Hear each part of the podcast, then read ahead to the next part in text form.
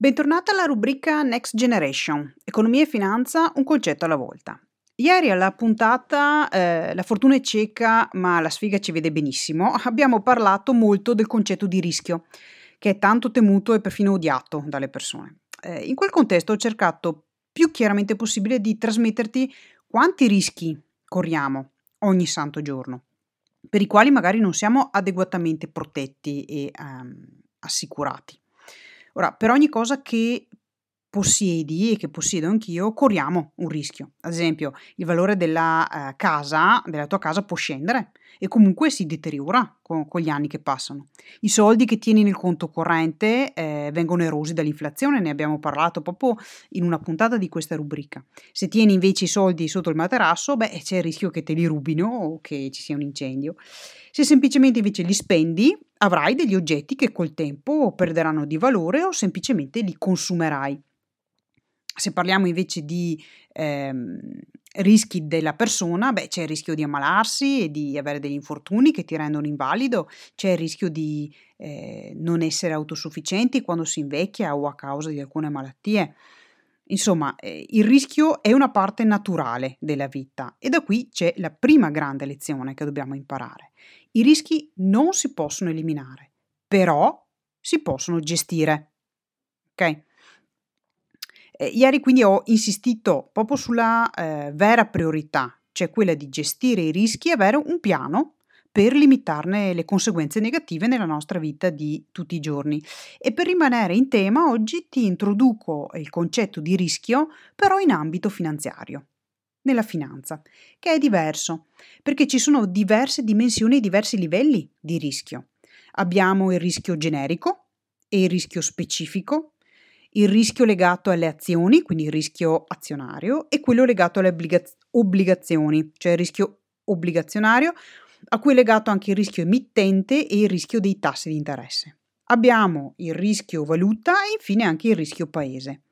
Ora, non ho intenzione di affrontarli tutti oggi, anche perché dovremmo star qua 12 ore e non è il caso.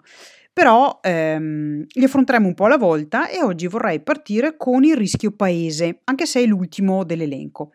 Perché? Perché possiamo collegarci al concetto di rating, di cui abbiamo parlato la settimana scorsa e spero che ti sia ancora abbastanza fresco come argomento. Se ti ricordi abbiamo parlato di rating dei vari paesi, anche dell'Italia, e del fatto che gli investitori tengono in considerazione questa valutazione, questo rating eh, di un paese per capire il suo grado di rischio e se mm, è conveniente o saggio o meno investire in questo paese.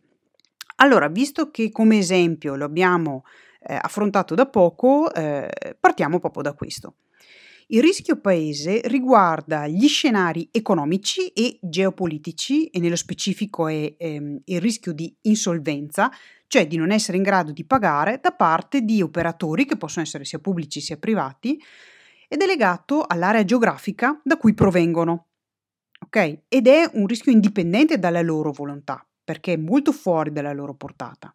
Cioè puntiamo a fare attenzione a eh, alla provenienza di uno strumento finanziario perché il suo rendimento può essere influenzato da delle variabili che sono ben più grandi di lui, fuori dal suo controllo, come dicevo, come ad esempio le variabili politiche, le variabili economiche, quelle sociali.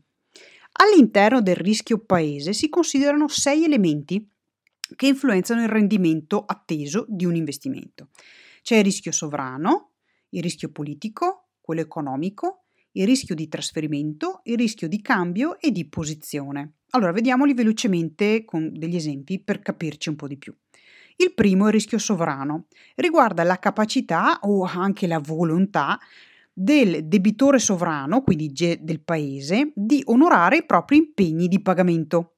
La capacità e la volontà sono molto legati al livello di debito in cui versa quel paese, perché se è tanto indebitato potrebbe avere grossi problemi, come è facile intuire. Ad esempio, se pensiamo all'Argentina e ai, ai vari fallimenti che ha subito, i vari default, abbiamo un esempio di questo.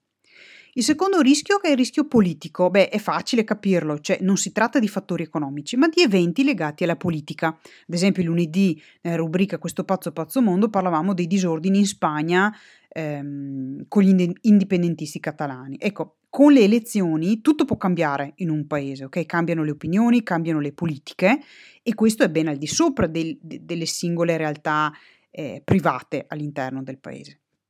Il terzo rischio è il rischio economico. Sono quelle decisioni economiche che influenzano i, i, tassi di crescita di quel paese. Se ti ricordi avevamo parlato delle politiche fiscali e le politiche monetarie in precedenza. E, queste influenzano anche l'apertura di un'economia verso l'esterno e verso gli scambi verso gli altri paesi, ad esempio i dazi. E ne abbiamo parecchi eh, esempi in questo momento che abbiamo affrontato precedentemente.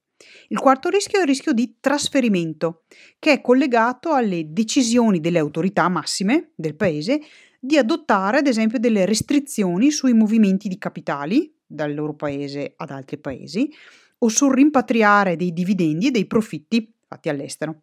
Un paese, ad esempio, può decidere di limitare i pagamenti verso l'estero, infatti in questo è collegato al rischio sovrano, perché è in difficoltà finanziarie, ad esempio.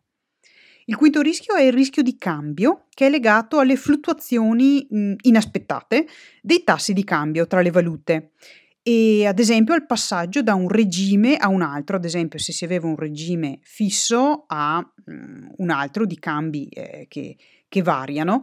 Eh, questo ad esempio eh, ne abbiamo accennato qualcosa di questo parlando della BCE e delle funzioni della banca centrale che si occupa appunto del, del discorso dei cambi. Eh, però questo è un argomento abbastanza complesso che richiede ulteriori spiegazioni, ci, ci penseremo più avanti.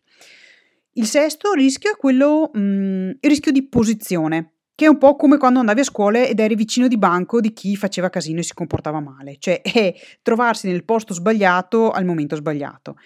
E riguarda il contagio dovuto alla vicinanza, ad esempio, di economie che sono vulnerabili o con caratteristiche particolari. Ecco.